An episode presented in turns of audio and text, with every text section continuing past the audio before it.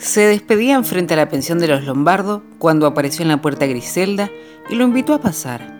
Se excusó, pero estuvo conversando con las dos hermanas, como si no tuviera el menor apuro. No tardó, sin embargo, en irse, porque entendía que el laboratorio quedaba lejos y quería llegar antes que cerraran. Debió caminar un buen rato y mirar de vez en cuando el papelito en que Gentile anotó la dirección. Como algunas calles no tenían chapa en las esquinas, temió haberse pasado. A un señor que distribuía a su familia los asientos de un automóvil le preguntó si iba bien.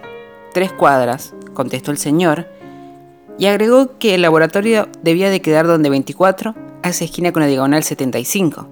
El señor dijo, el diagonal. Por fin llegó. Abrió la puerta el propio señor Grutter, un viejo de pelambres revuelta y de expresión ansiosa. Te estaba esperando, dijo.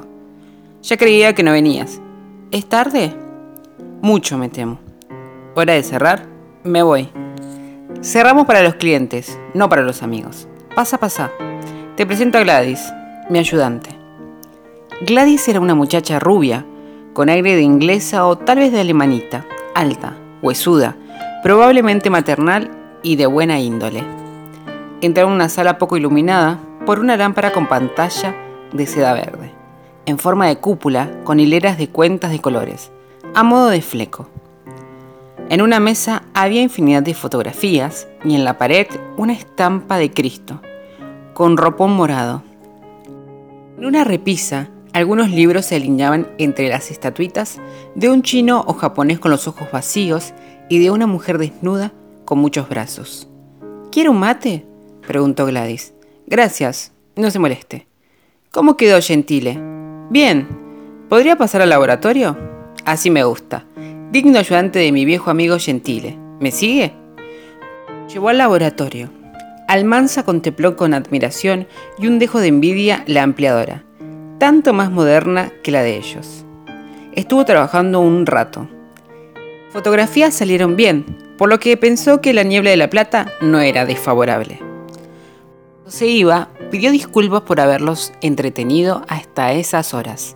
Al contrario, aseguró Grutter, me gustaría que uno de estos días te quedaras a conversar. Mañana me tendrá de vuelta. ¿No conoces a nadie en La Plata? A un compañero de colegio, vino a estudiar y ahora trabaja.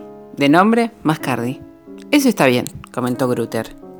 Conozco, además, a una muchacha que me acompañó a fotografiar. ¿La que sacaste en las escalinatas del museo? La misma. ¿Cómo la conociste? Por casualidad. Contó cómo fue su encuentro con la familia Lombardo. Grutter comentó, una verdadera casualidad. Es claro que si uno llega de afuera, debe cuidarse. ¿Mascardi lo estuvo hablando? ¿El amigo tuyo? No tengo el gusto de conocerlo. Adolfo Bioy Casares. La aventura de un fotógrafo en La Plata.